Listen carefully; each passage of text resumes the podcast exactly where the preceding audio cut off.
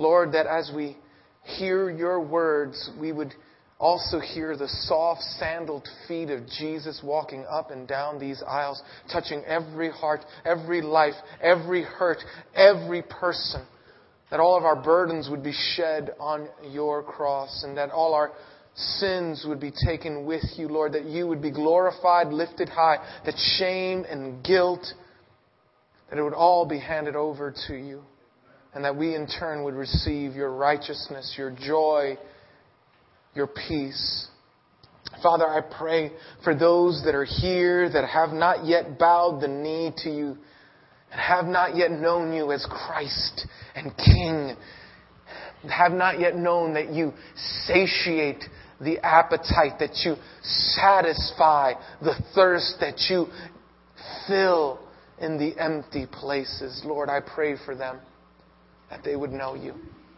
And that those here that do know you would desire to share you with others. For we do pray in Jesus' name. Amen and amen. So grateful that you're here. Um, uh, Easter's not far from now. We started a new series um, as a result, um, and it's called I Share. It's a very simple series. Raymond started it off last week.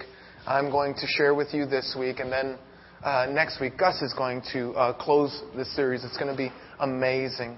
I'm so grateful for the men of God that God has put in this place. But I think that today's message is one of the more difficult ones to accept and receive because it has to do with uh, being vulnerable, forgiveness, humility. And so it can be very, very difficult for us to, um, to do that. Uh, but we did just sing, I surrender, did we not? Right?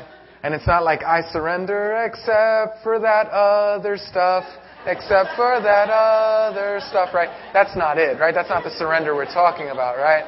It's actual like a real surrender that when we say I surrender all, right? Okay. Um, you know, um, one of the things that are like my pet peeves um, is when I've lost, and I lose things easily. Do you lose things easily? I lose things like crazy easily. It's terrible. It's like a spiritual gift for me. And so, um, what happens is, is I, is I, I get something and I lose it. Um, just, not, just, this is how bad I am about forgetfulness. I was with a friend, true story, this happened this week. I was with a friend and we were picking up some furniture, right? And we were going to put it in storage. Okay, we were stuck there for two hours because I had totally forgotten to take the key out of the ignition and shut off the lights. And so I, I left the lights on and it, I, uh, or rather, I'm sorry, I turned the key off of the ignition, but I didn't take it out, and I left the lights on. So we were like there for like another hour and a half. I think he's like he almost got a divorce because of it. I felt so bad for him because it was like he just called his uh, his spouse and told her, "Oh, uh, we're, we're we're done. We picked up the stuff." And uh, but I, I'm forgetful like that, right? And so and then his phone died and I couldn't charge it because the thing. It was a whole mess. My point is, is that I am forgetful. But one of my pet peeves, when I forget things, and this is where I was going before I made that wrong turn, um, one of the pet peeves that I have when I, when I lose something is I get annoyed when you're not as passionate about finding what I'm looking for as I am. Are you this way? Right? Like, so, right? So you're looking around, it's like, oh, where are those keys? And then everybody's like, look at, stop watching TV! Get up! Start looking around, right? Am I the only way? Am I, am I the only one who's like that, right? Because it's like, because when I lose something, number one, I, there's a couple of principles about losing stuff, right? And so here it is. The first principle is this. When you lose something, you are passionate about it to the exclusion of what you have. Here's what I mean by that. What I mean is, when you and I lose something, we focus on what is lost and forget about what we have. So it would be horrible if I lost my car keys. Give you an example. It would be horrible if I lost my car keys and someone came up to me and said, "Well, at least you got your car." I was like, "Well, that's not helpful." That's not helpful at all. Or like, you know, right, you know, you're, you're looking and you're like, oh, where are my keys for the house?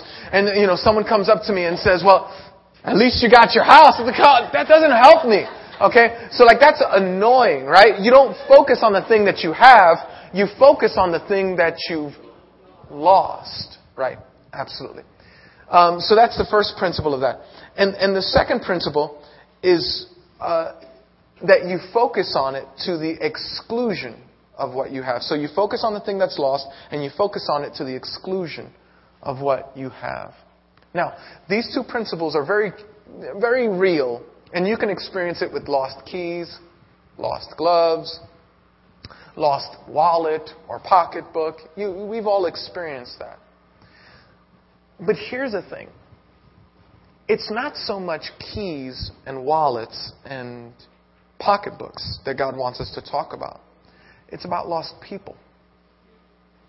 And you go, well, who's lost? Who's lost?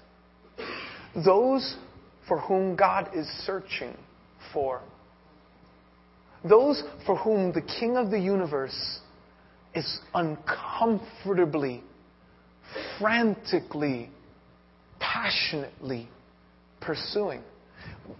And, and you and I may want to say something like this, but look, we're here. Look, look, we're here. Right? This is the second service. The first service was at 9 a.m., so there's more of you than you think.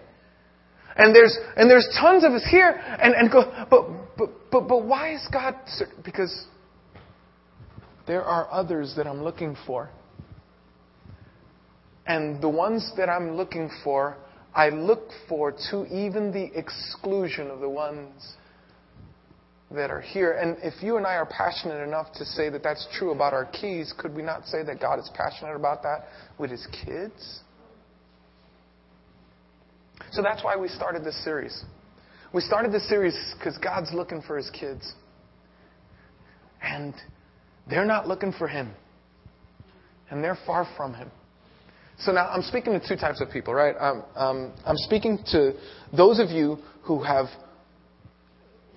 profoundly bowed your knee to Christ. You're in Christ. He's your King. He's your Lord. He's your Savior. You can't live without Him. He's your one and only. You love Him. He's the boss. The boss of your soul, the boss of your life. When the, when, the, when the question is drink or don't drink, you go, what, what would you like for me to do? When the, it's, it's fornicate or don't fornicate, you go, Jesus, what would you like me to do? It's steal or don't steal, Jesus, what you would like for me to do? College or no college, what would you like for me to do? What do you want me to do with this kid? When it comes to all the areas of life, we just go to Jesus and He's the boss and we say, okay, so I'm speaking to you. To you, I'm going to be asking you to do some of the most difficult things that you've ever been asked to do. And it sounds so simple, it'll insult your intelligence, but it's one of the hardest things that I can ask you to do.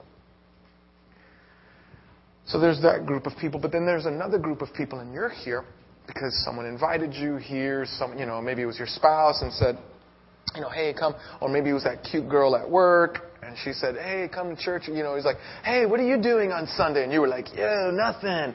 And he was like, oh, come to church. And he was like, oh, I didn't know that. you were going to ask me to go to that. But she's cute enough. But she's cute enough, so you decided to come, or maybe it's vice versa, right? Maybe it's the guy and the girl and all that stuff. And so, but, but my point is simply this. My point is simply this.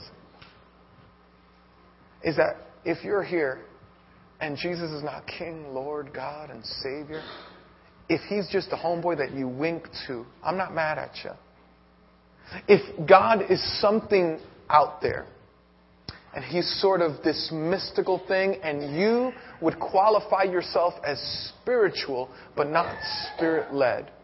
If you would qualify yourself as a, as a person who's a God pursuer, but not a Christ follower, then this message too is for you. And the reason that this message is for you is because you get to hear about how passionate God is about you. And you go, but I'm not lost. Look, I'm, i know exactly where I am, but there's, there's a difference. I know this too painfully well. There's a, a lost, like driving down the highway, and I don't know where I'm going, and I, you know I've done that before, right? Have you ever gone to a new town, right? And there's lost, like I don't know where I am, and then there's a different kind of lost. There's a loss, like like there's something missing from this relationship, like there's something something gone from this relationship. That kind of lost. So we're not talking about people being lost like they don't know where they are. They know exactly where they are, right? If you're listening to this message, you just look at your feet and you go, oh, look, I'm at 360 Schermerhorn or driving down the highway, or, you know, cause, you know, or listening at my computer at work. Stop that. Go back to work and then after work listen to this uh, message. Um, but wherever you are, we're not talking about that lost. We're talking about lost in relationship. And God is fiercely, passionately looking for those that are lost. So, there's two types of people. One is that you're found. Christ found you. He loved you. He wants you. He bought you to Himself. You received it. And there's another group of you who are still searching, still kicking the Christian tires. You wouldn't say Jesus is Lord and God and Savior of all. But He's looking for you as well. Um, we find what we're going to look for in 1 Timothy chapter 2 verses 1 through 7. And what we do is we find God's heart about lost things. We find His heart about people who are far from Him and who are not with Him. Now, um, a couple of things that you should know about this passage is that a guy by the name of Paul, the Apostle, the Holy Spirit uses Paul, the Apostle, to write down these words. These words are priceless. Now, here's the thing. The, the thing about this talk is that Paul is speaking to people who are the insiders. Do you know what I mean by the insiders? The, the insiders are the people who know every word. Don't, they don't need to scream. They know every word to every song. The insiders are the ones who, if, so, if you come in a little bit late, here, here's how you know if you're an insider. If you come a little bit late to this service and someone is sitting in a particular chair that you frequent, you say this to yourself, why are they sitting in my chair? You know you're an insider if you start thinking that way. You know, you might even say, why are they sitting in my section? Right. And so, you know, you have a whole section to yourself, right? You are an insider. And so the problem is, is that insiders have the propensity, insiders have the propensity to be cliquish, to be us only, to be, I'm in, I don't need anybody else in. And God says, no, no, no, no, no. God says, I've lost something. I've lost someone. And I've got to find them, right? Nobody would ever say to a parent who's lost their kid at the beach, right? It would be no help. It would be no help if I lost one of my kids at the beach, I got four kids, and he said, well, at least you got these three. like, that would be of no value, right? I might want to drown you, right? Listen though. God is frantically looking for his kids, and some of you are saying, but look at these three. I am not interested in helping you find those that are lost. There are people in your lives that you're upset about, angry about, and you won't invite them to church. You won't share with them Jesus. Maybe they're your boss. Maybe they're your, maybe they're your baby mama's, you know, baby mama drama or baby dad, papa drama. I don't know how that goes, right? Y'all are cooler than me. But like, you know, maybe they're your kids' parents, right? Um, maybe they're your boss. Maybe they're your cousin. Maybe they're your dad who you never really saw much growing up. Maybe they're your mom. I don't know. But there are people who God is frantically looking for, and you go, but you at least got me. And God is saying, that is no consolation. I'm frantically looking for them, and you won't help me find my kid. And I want you to change your mind about that. I want you to be on mission with what God's on mission for. So let's look at His Word. Now, one of our traditions is that we stand. The reason that we stand is because God's Word is like OMG, right? It's like wow. And so we stand because God is reverent and awesome and wonderful. We're going to read this all together, okay? We're going to read it all together. You're going to do it in a nice loud voice. Why? Because you are in a congregation of people that love God's Word. And for some of you, it'll be doing it for the first time and it'll just, it'll pierce you deeply. So let's read God's Word. Let's uh, get deeper into our souls. One, two, three. I urge then, first of all, that requests, prayers, intercession, and thanksgiving be made for everyone, for kings and all those in authority, that we may live peaceful, quiet lives in all godliness and holiness. This is good and pleases God our Savior, who wants all men to be saved and to come to a knowledge of the truth. For there is one God and one mediator between God and men, the man Christ Jesus, who gave himself as a ransom for all men. This testimony given in its proper time. And for this purpose I was appointed a herald and an apostle. I am telling the truth. I am not lying. And the teacher of the true faith to the Gentiles. May God bless the hearing and reading of His Word. Please have a seat. So what's happening is, is that the insiders have decided that the only people that should know about God are the insiders. God is saying, I lost somebody, and they're saying, yeah, but we're not going to help you look. We're not going to help you look. And so that's what's happening 2,000 years ago, and I believe that it still happens today. God knows, listen, God knows that you and I have the propensity to want to just kind of make Christianity a ghetto. You know what I mean when I say Christianity a ghetto? You know what a ghetto is? A ghetto is when uh, people who are the same cluster together, right? So they, you know, so you call there's parts of Harlem that you called Spanish Harlem. Why? Because a bunch of Spanish people got together, and it's a Spanish ghetto. And then there are Jewish ghettos that you would go to in Williamsburg, where there's just Jewish uh, people together, right? And then there are there's uh, uh, black uh, neighborhoods that you would say, okay, that's a black ghetto, and then there's you know white ghettos, and ghettos are simply ghettos are simply a place. Um, it's going to go in a second. Ghettos are simply a place where you hear whistles when um, you're speaking. This could be a ghetto. So ghettos are places where like-minded people congregate together, right? And it's possible you can be in a Christian ghetto. You can be in a rich person's ghetto.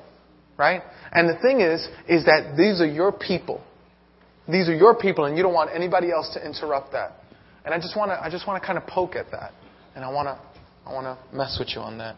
So Paul knows this about them, and so he says, "I urge, or I, uh, I'm, I'm, I'm pressing upon you, then, first of all, that requests prayers, intercessions, and thanksgiving be made for who? Anybody know? Everyone. Everybody. Everybody. Now, this is incredibly important. Because you have to understand that chapter 2 doesn't live in an island by itself. Chapter 2 is directly after chapter 1. And Paul started a thought in chapter 1 that he's continuing forward in chapter 2. And the main thought is that people are teaching heresy. People are going against, people are saying, just the insiders. Just the insiders need to know about God. God is only for these insiders. And those other guys, they don't need to know about God. And I don't want you to get all fanatical and get reaching those. And, and, and God says that is the worst thing I've ever heard. You are not helping me find my kids. And then he says, first of all, this is of first importance. He says this, pray, um, requests prayers, intercessions, and thanksgiving be made for everyone. Listen to me. You mean the person who molested me when I was a kid? No, surely you couldn't mean that. You mean the person who said that they would love me forever and didn't last a month? You mean that person? No. I don't know if I can do that.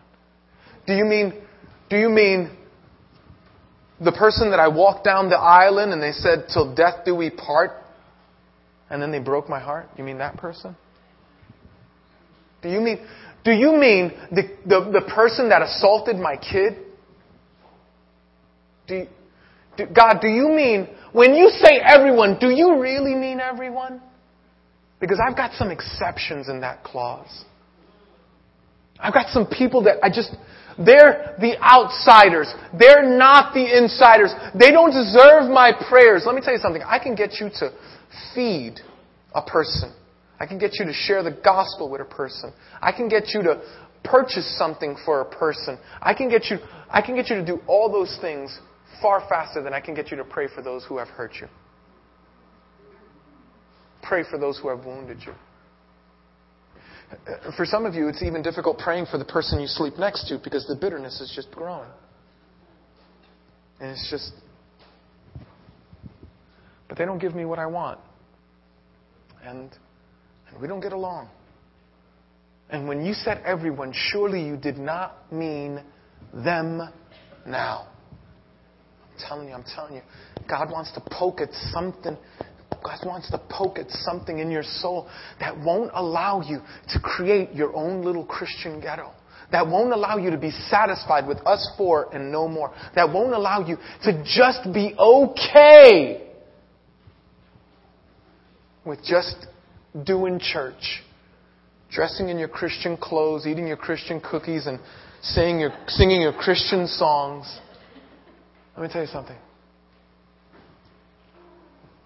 says, I urge then, first of all, that requests, prayers, intercessions, and thanksgivings be made known to everyone. That you pray, that you, listen, that you wear out your knees on behalf of someone else. And then Paul, as if, you know, you weren't sure about what Paul was speaking about, he goes like parenthetically, that's why there's a little dash there. He goes, oh, by the way, it's for verse 2. For kings and all those in authority. So Republicans, listen to me. You need to pray for Obama. Okay? Are you getting that? We're in Brooklyn, New York, so there are no Republicans here. I get that. And so Democrats, listen to me. You need, you need to pray for George Bush and Mitt Romney. You need, listen to me. Christians, you need to pray for your boss because they're in authority, aren't they? You need to pray for your kids' teachers because they're in authority, aren't they? You need to pray for all of the kings and all those who are in authority. And I, and I know, I know, I know you go, but you, don't, you haven't met my boss. I know I haven't met your boss, but I'm telling you what God's Word is saying. God's Word is saying that all those that are in authority, you need to be praying for. Yeah, but they cut my pay and then they cheated me and then they tried to get me fired or they took credit for the work that I was doing or they, they, they, they cut, uh, you know, they cut my salary or they, they, they, they, they gave somebody else my position or they gave the, uh, uh, listen. Yeah, but if you, if you met my mother, I wouldn't, you wouldn't ask me to pray for her. If you met my papa, you wouldn't ask me to pray. No, but they're in authority, aren't they? See, it's stuff like that that makes me want to take this Bible and just throw it across the room. Isn't it true? Makes you just want to go, okay, for real. I don't know if I want, I want to do that. I, I don't know that I have the fortitude. The good news is that you don't have to. Because of what we're going to read just a little bit further down. But I do want you to know that there are tons of stuff that we could argue about the Bible, right? There are tons of stuff that we're not clear on, but there's a ton of stuff that we're pretty clear on. That's pretty obvious. and here it is. Pray for everyone, even those who are in authority, even mom, even dad, even boss, even president, even senator, even teacher. They all need our prayers. You know why they need our, our prayers? Because God is looking for them. God is looking for them. And God is going to use your prayers. How cool is that? How cool is that? Think about this for a second. God created the heavens and the earth. All right. Do you know that the heavens and the earth is kind of awesome? Has that ever occurred to you? Right? I know like here in Brooklyn and New York we only have like six stars, but you go out of the city and all of a sudden they're everywhere, right? It's amazing. I had to go outside of New York to know that they were more than seven stars, right? And so I, I saw, I was like, wow, this is really awesome. This is what the Bible means when it says the heavens declare the glory of the Lord. Because the six stars in Brooklyn don't declare much glory. It's just like real black and little points, right? And so, but watch this. This is really important. Listen. If the God of the universe that created the heavens and the earth with a word, think about that for a second. With a word, why on earth would he need your help to change someone's heart? Good night. You think he can do some things without you? Yeah, maybe one or two. Listen to me. Listen to me. Because God wants you, like everybody who, listen, if you love someone, you want them to be about your mission. You want, if you love someone, you want them to be down with you. If you, have you ever met somebody who like either liked ice cream or liked a particular restaurant that didn't want to share it with you? You always, it's the natural inclination of the heart. And, and that's a godly thing. That God put inside of you. And God says, I have a mission. It's those lost folks. Want to come? Want to come? You're like, yeah, what do I do? Pray. Start by praying. Yeah, but, but, but God, I, I, I want to do something else. I want to hand out a flyer. I want to do a trek. Yeah, that's great. We'll teach you how to do that next week. But listen to me. Right now, I just want you to pray. Yeah, but God, I'm ready to do something else. I'll read the whole Bible. I'll, I'll, I'll debate other people. I'll do other. No, no, no. Listen. Would you just shh? Would you just pray? Would you lift up your voice for someone other than yourself? Would you pray? For kings and all those in authority, that we may live peaceful and quiet lives in all godliness and holiness. In other words, what God is saying is that Christians ought to, to the world, represent Christ. And that if others get offended about God's word, that's up to them, but it's not because of our character that they get offended. Have you ever met a Christian who you're just embarrassed uh, to be on their same team? Have you ever, eh, anybody here ever seen that? Maybe on TV or any, have you ever? One or two people, right? There's just a few of it. Let me ask you something. Is anybody thinking of you when I ask that question? Right? Is anybody going, is anybody going, oh my God, and you call yourself a Christian? That can't be true. Right? Is anybody, and maybe it's your husband, maybe it's your wife, maybe it's your dad, maybe it's your kid, maybe it's your, like, I don't know. But, so, the Bible is teaching us in this verse that we're to live peaceful lives. Not that we're to avoid conflict, because conflict has to happen. Not that we're to avoid um, pushing forward, but doing, doing what God has called us to do. And being submissive and humble and surrendered and willing to suffer for the cause of Christ in other lives. Verse 3 This is good and pleases God our Savior. You know, that should be enough. In other words, why do we do it? Because our papa really likes it. You, and, and listen, every kid wants this for their, for their parents. If you're three years old, has any, have you ever uh, had a three year old around you or anything like that? I have four kids, so I know this really well. So when my kids are around three years old, I go to my kids at three years old, I go, I'm going to wash the dishes. Who wants to help me? And they'll wrestle on the floor to help me wash the dishes. They're like, I went, me, I put my hand up first. They're like, right, ask that same kid at 13. Who wants to help me wash the dishes? And all of a sudden, you don't get that response. Let, let, me share something with you. Here, here's, let me tell you. Some of you act like 13 year old Christians. Don't do that. Be three year old Christians. You, you understand what I'm saying? Be, be childlike in your response to your heavenly Papa. Then when he says, looking for the lost, who wants to go with me? I, I want to go. I want to look for the lost. Well, what should I do? Pray. Pray. Lift up your voice in prayer. Pray. Even for those who have hurt you. Even for those who have broken your heart. Even for those who have treated you unfairly. Even those who deserve what they got. Pray. Yeah, mm-hmm. them. The ones that you're thinking about. Pray. Pray. But they'll never bow their knee to Jesus. That's not your job. That's Jesus' job. Your job is to pray. Are you thinking of people? Are there thoughts in your mind? Is there a person that you need to be praying for so that they would know Jesus? Would you do me a favor? Would you just start writing their names down? You have a, a, bulletin, and inside your bulletin is called what we, what we call a sermon map. And it has the scriptures and it has a few lines. What I want you to do is just write down the names of the people who don't know Jesus, who are far from God, who need you to write their names down. Now, that's all I'm asking you to do. Now, honestly, at the end of the service, I'm going to ask you to start praying for them. But right for right now, just write it down. Let's keep on moving. Uh, verse 3 and 4 says, This is good and pleases God our Savior who wants all men to be saved and come to a knowledge of the truth. Oh man. I could spend all day on this one verse and 4. Who wants all men to be saved and come to the knowledge of the truth. Listen, do you know that truth is exclusive?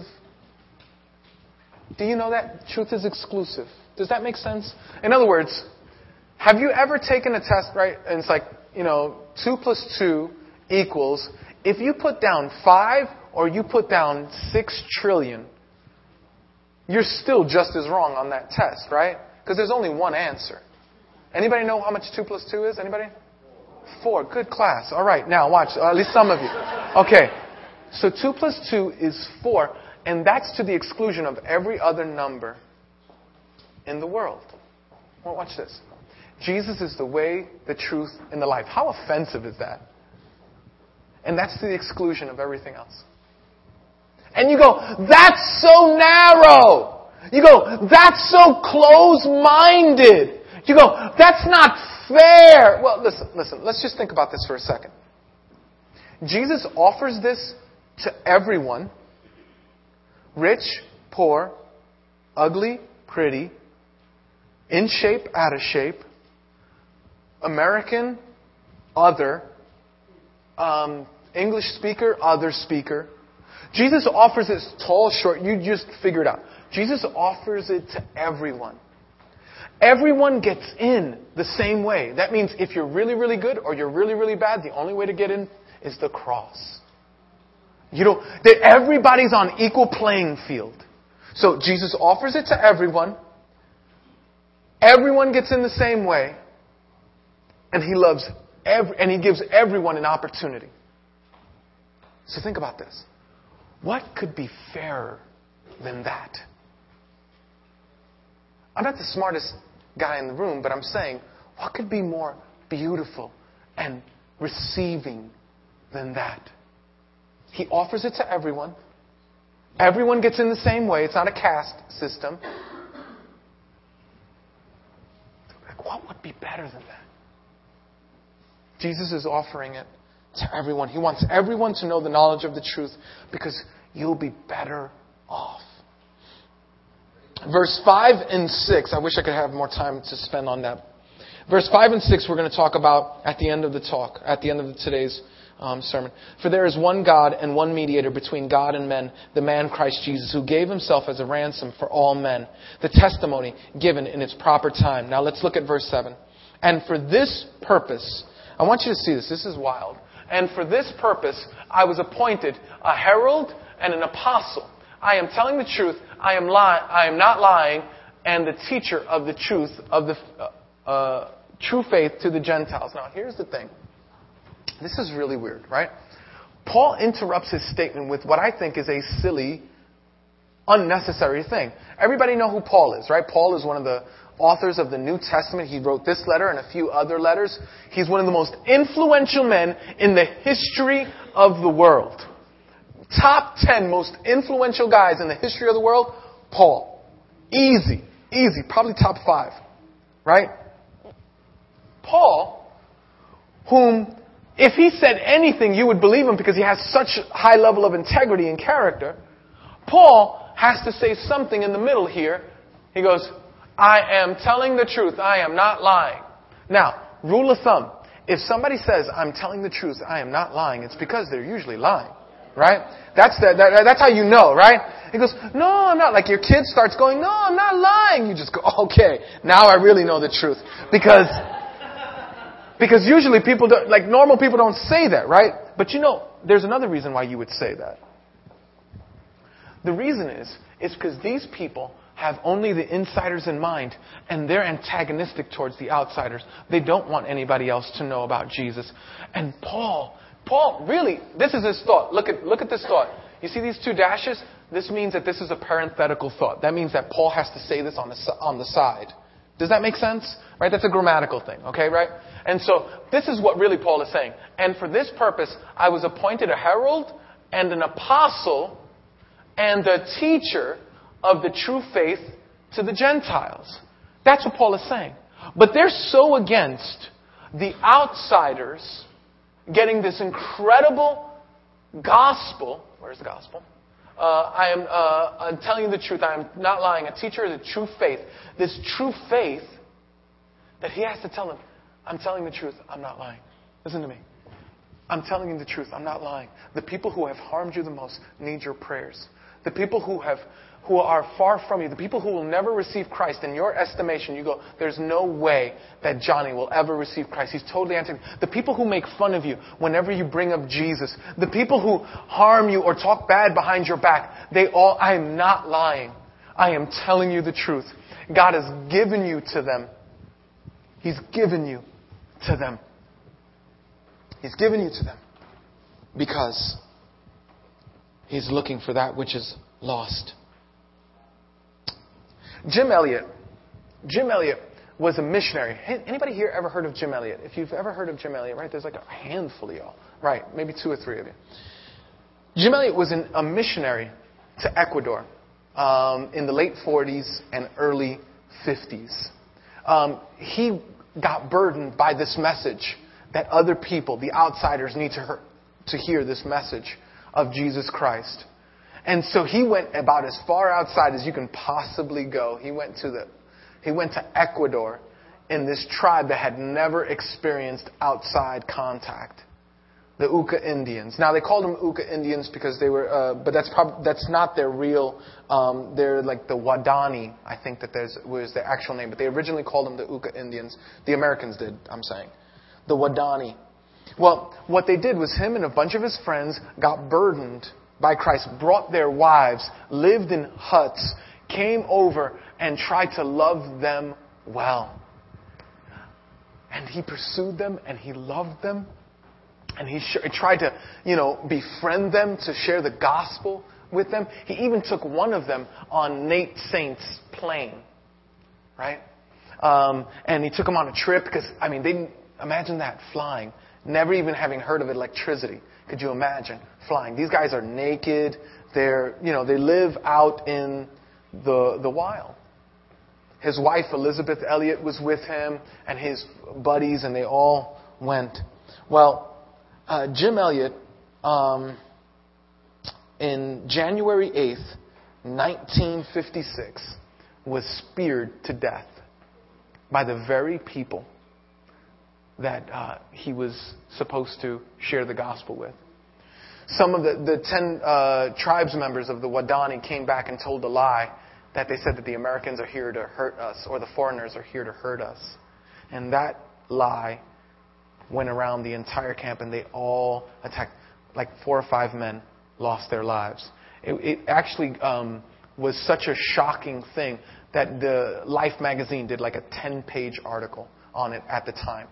That's how shocking it was. It was like heard around the world. That's pretty extraordinary, but the reason that I tell you this is because Jim Elliot was passionate about the Wadani. He wanted them to know Jesus. He wanted them to know Jesus so much. Interestingly enough, they had guns, shotguns. They all did. But they didn't use them and they wrote, we know this because they wrote this in their diary before they left. Even though we go with uh, guns, we know we'll never use them. You know why? Because if we die, we know where we'll go. And we want them to know Christ. And so they didn't use the power that they had, they didn't use the guns that they had, and they allowed these men to spear them to death. In pictures you could still find on the internet, they're, pretty gruesome. the story doesn't end there. His wife, Elizabeth Elliot, Elizabeth Elliot decided that Jim's purpose was going to be her purpose. And she took the next few years to start creating a written language for these people. Is that amazing? The very people who had murdered her husband was the very people that she was trying to reach for Christ. Long story short, every one of them gave their hearts to Christ. This woman was able to translate the New Testament into their language, share Jesus. She even brought her daughter to live with them for years in the camp so that her daughter could play with their children.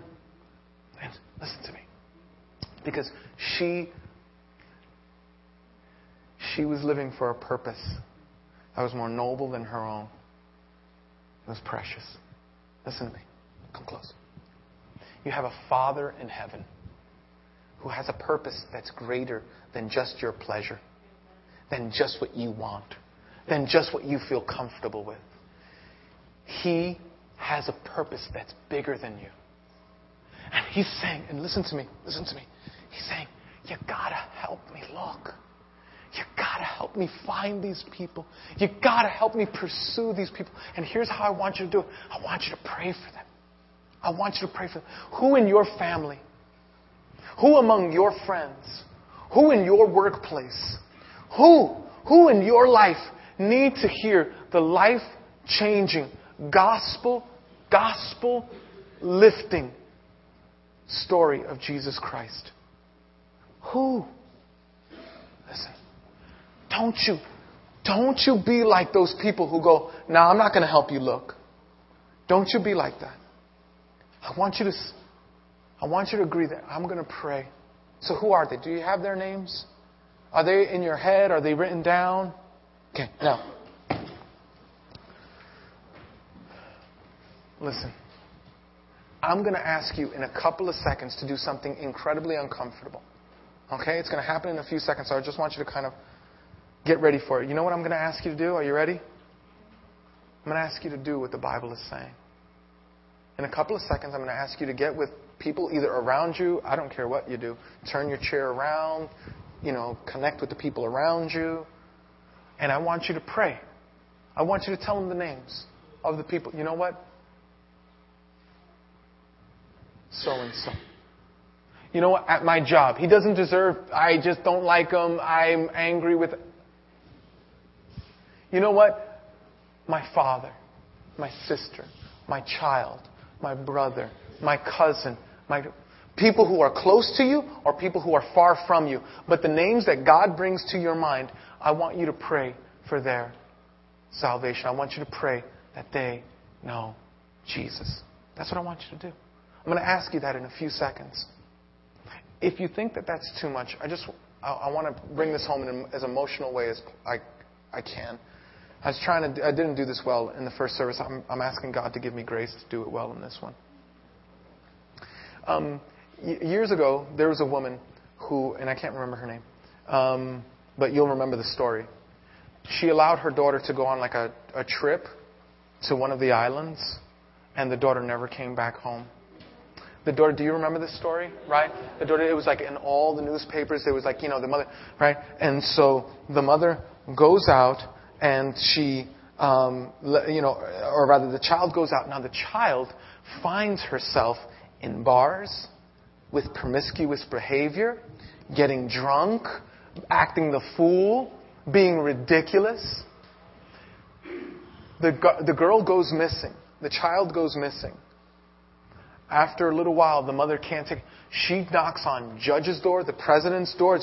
She gets news organizations over. She moves there and starts to pursue her kids. Listen to this. Listen. She, there's nothing that she will not do to pursue them. There's no door she won't knock. There's no place she won't, there's no person she won't confront. She will go at any lengths. And if you told her, but did you know that your daughter was sinning? Did you know that your daughter, she was like, I will, I don't care. Listen, I've got three daughters. I've got three daughters. And if I don't care if my daughters were smoking crack and, and, and dancing on top of bar tables. I don't care if they sold their bodies to whoever would come by. I don't care if they attracted AIDS. I don't care if they shot up heroin. I don't care. They're my babies. I've got to find them and you've got to help me find them. But listen, listen, listen, listen. There's a Father in heaven whose babies He's looking for and who have harmed you or maybe harmed others who are smoking crack or acting the fool, who are going in the wrong direction and who are saying, would you help me find my kids? Would you help me find my kids? And you say, I don't care. I'd rather get drunk and just have fun. I'd rather, I'd rather be about my own business. I'd rather just go to church and sit in my little pew and sit in my little chair. I'd rather be about my own business. God, would you bless me? Would you give me more money? Would you get me more clothes? Would you help me to pay the bills? Would you help me? And not care anything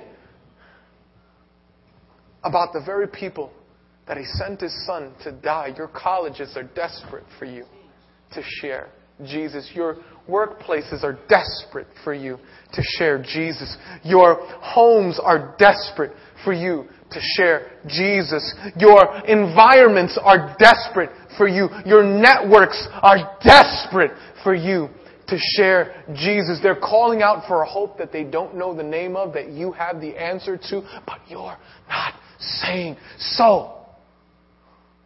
I want you to open your mouth eventually. But for this week, all I want you to do is be burdened. I want you to pray. That's all I want you to do. This week, cousin, sister, aunt, friend, brother, I don't care. I want you to start praying for them that they would have the joy of the gospel. Now, here's what I want you to do. We're going to take a few minutes, very few minutes. The musicians are going to come up. This is not an opportunity for you to leave. This is an opportunity for you to pray. So when I say, turn to someone and pray, and you hear, oh, go home now, grab your things and leave, I want you to resist that. I want you to turn, I really mean, turn to someone else. I don't care if it's five of you get together, if two of you, but more than one of you. I want more than one of you to get together and start praying for the person that you've been thinking about and that you're going to be praying for all week. Would you do that? Is that too much to ask? Yeah, that's maybe too much. I'm, I'm, I'm setting the bar too high, maybe? No? Okay. Start praying. Start praying.